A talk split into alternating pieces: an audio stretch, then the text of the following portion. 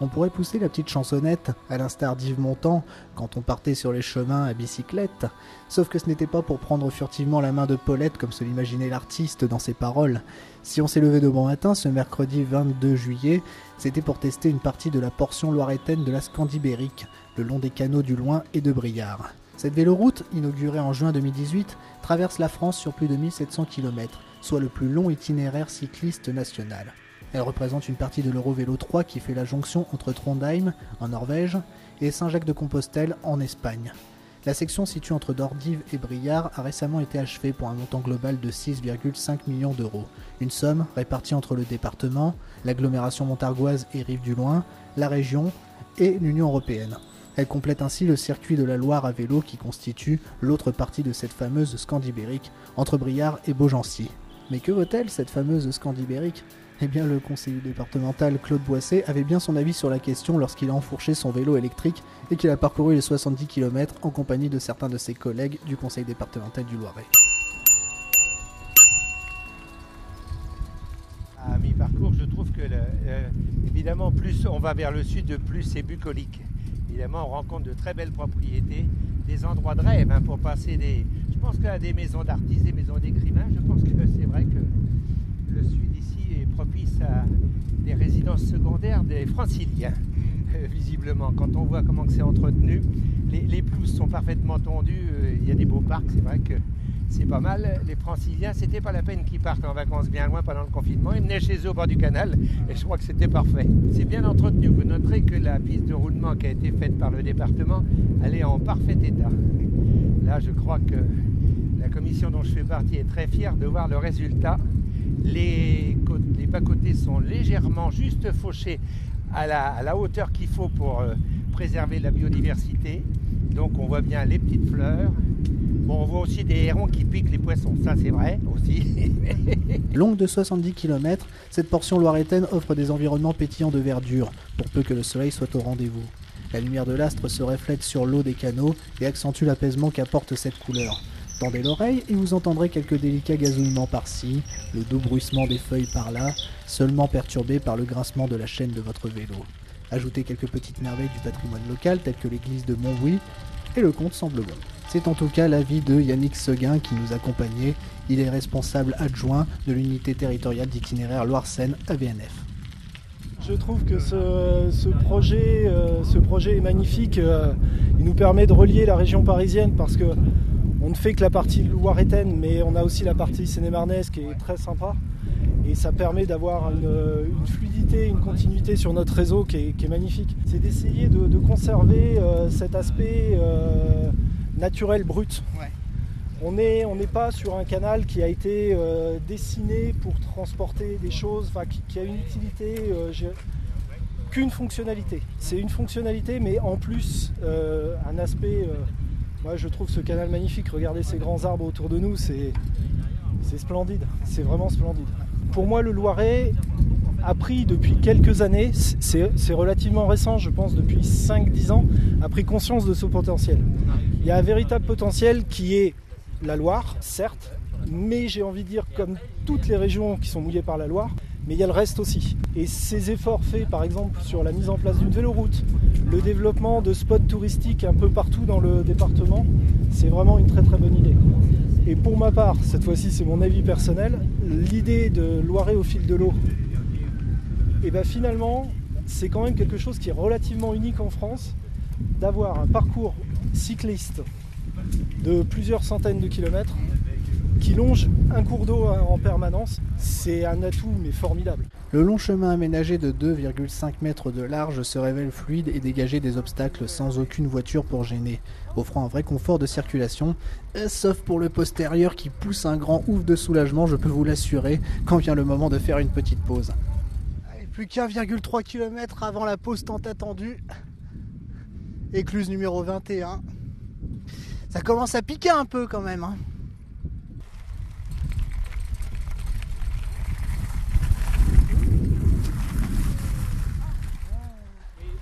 Aïe. Aïe, aïe, aïe. La jonction d'une seule traite entre Dordives et Briard est donc réservée aux plus motivés.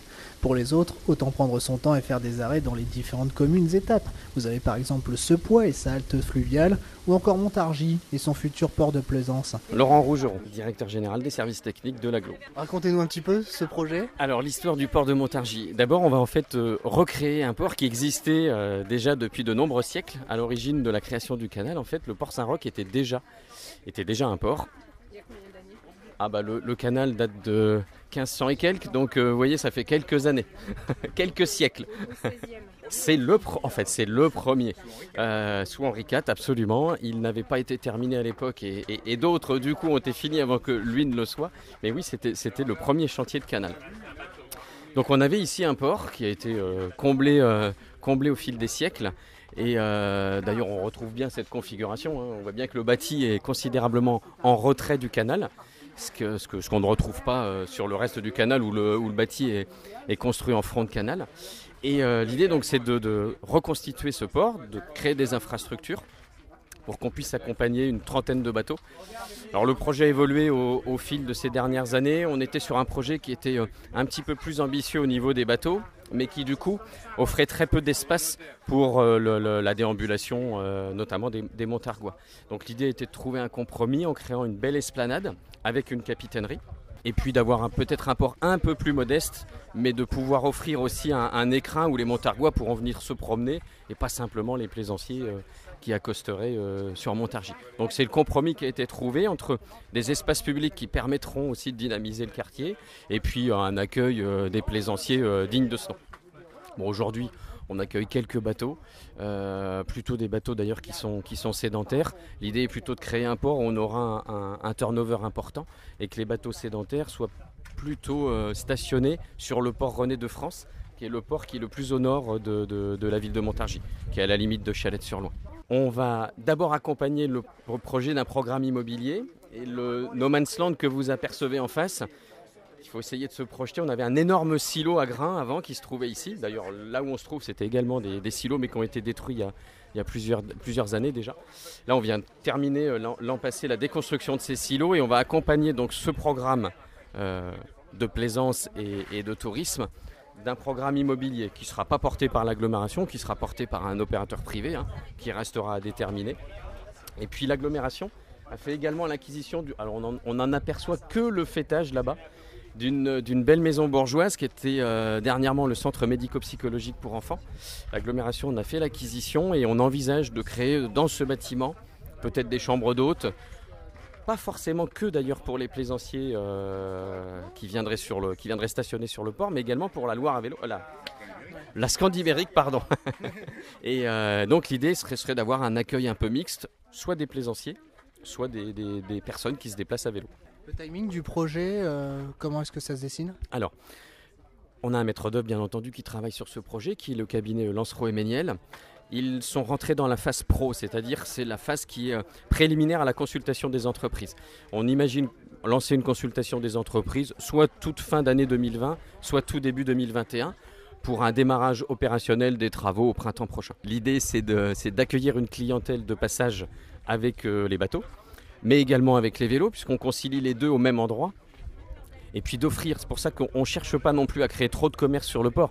L'idée, c'est que les gens viennent au port pour ensuite aller en centre-ville. Et à contrario, que les gens qui sont en centre-ville viennent sur le port pour s'y promener. Voilà. Donc on n'aura pas une activité économique très forte sur le port, on veut juste une capitainerie, avec, je dirais, les produits de première nécessité pour les plaisanciers, mais on ne va pas créer de grandes surfaces ou de magasins de souvenirs, hein, c'est pas du tout l'idée, hein.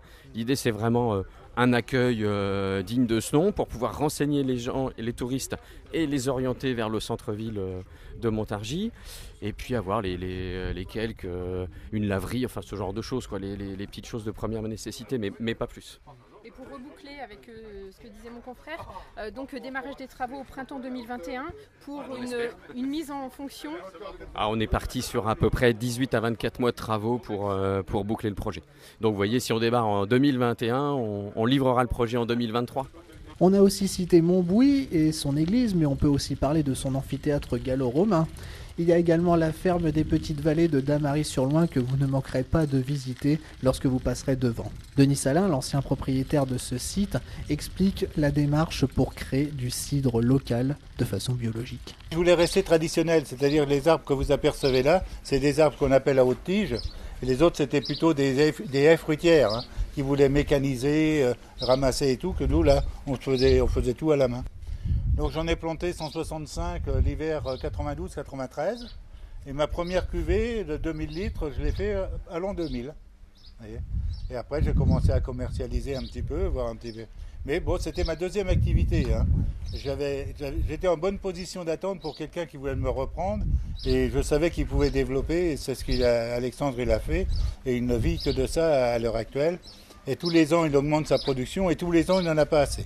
Tout se fait à la main. Hein. Les arbres, ils ne savent pas ce que c'est qu'un produit chimique. C'est des variétés, puisque j'ai réussi à récupérer des greffes sur des pommiers qu'avait fait mon arrière-grand-père, mon grand-père, mon père. Et ils étaient déjà fait une sacrée sélection et ils étaient très rustiques.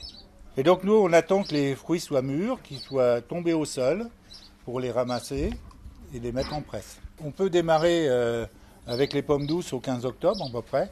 Et on va finir début janvier avec les pommes qui sont les plus tardives, hein. Les floraisons, on a entre les plus précoces et les plus tardives, il y a 6 semaines à peu près. Hein, on étale fin avril jusqu'à mi-mai. Hein.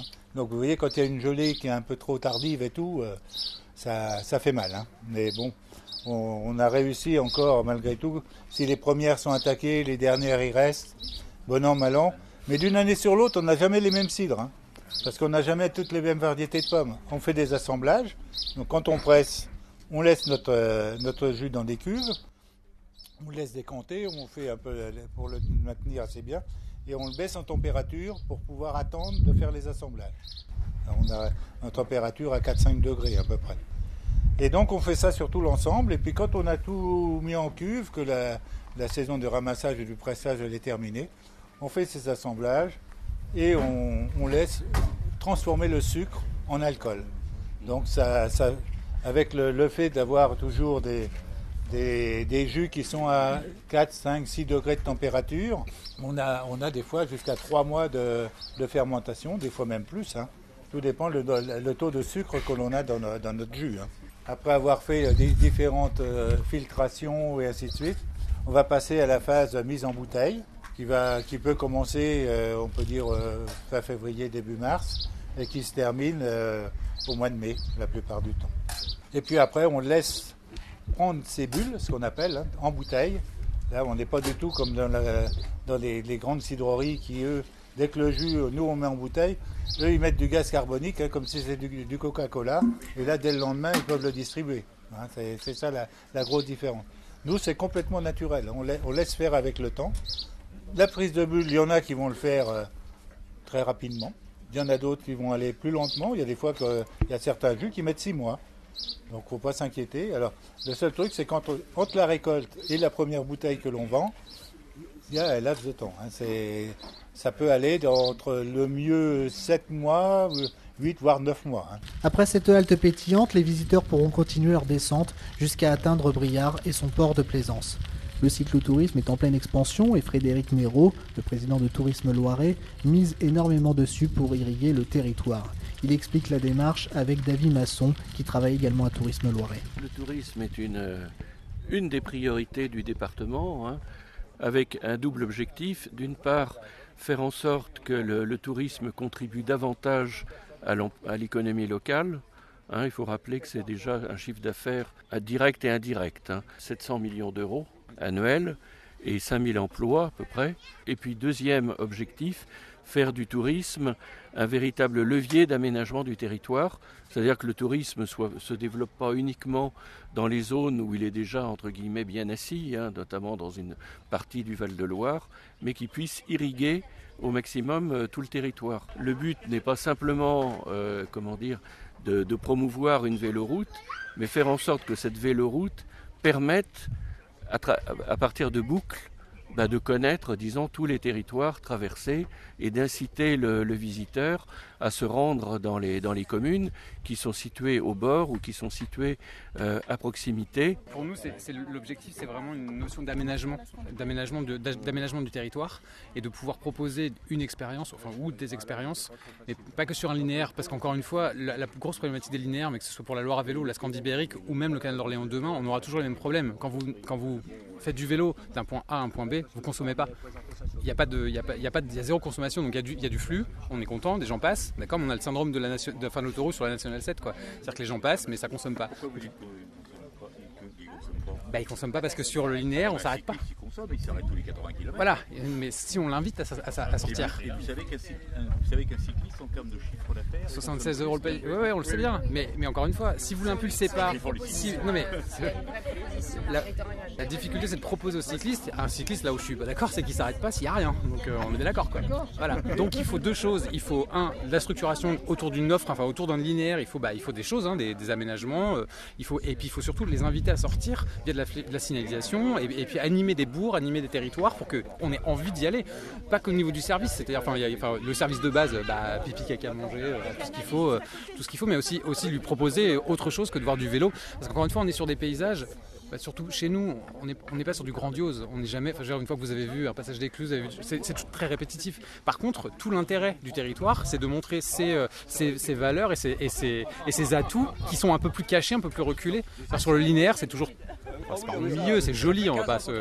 mais un cycliste sur... Exactement. Tout est lié. Faut être honnête, hein. Le Loiret a manqué pendant longtemps d'identité touristique, d'où la nécessité de ces projets. Parce que du coup, ces projets, en traversant plusieurs territoires, que ce soit la route de la Rose, que ce soit fortiori le Loiret au fil de l'eau, ils fédèrent les différents territoires autour de projets communs.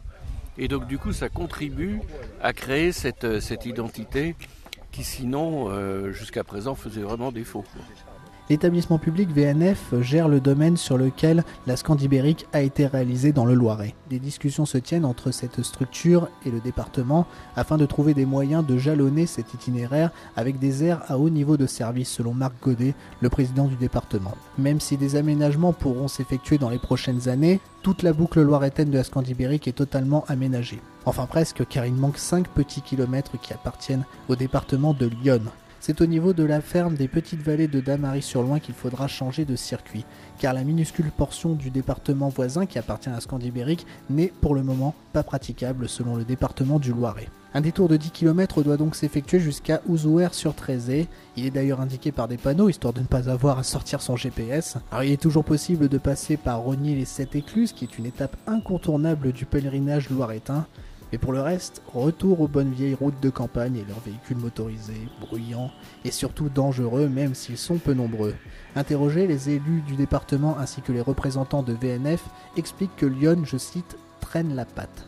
Le département bourguignon ne verrait pas l'intérêt de dépenser de l'argent pour une portion aussi réduite de la Scandibérique, avec peu de retombées économiques à la clé. Néanmoins, tout le parcours reste parfaitement praticable et on peut imaginer que d'ici quelques années, une nouvelle catégorie de touristes émergentes posera bientôt le pied sur la planète Loiret.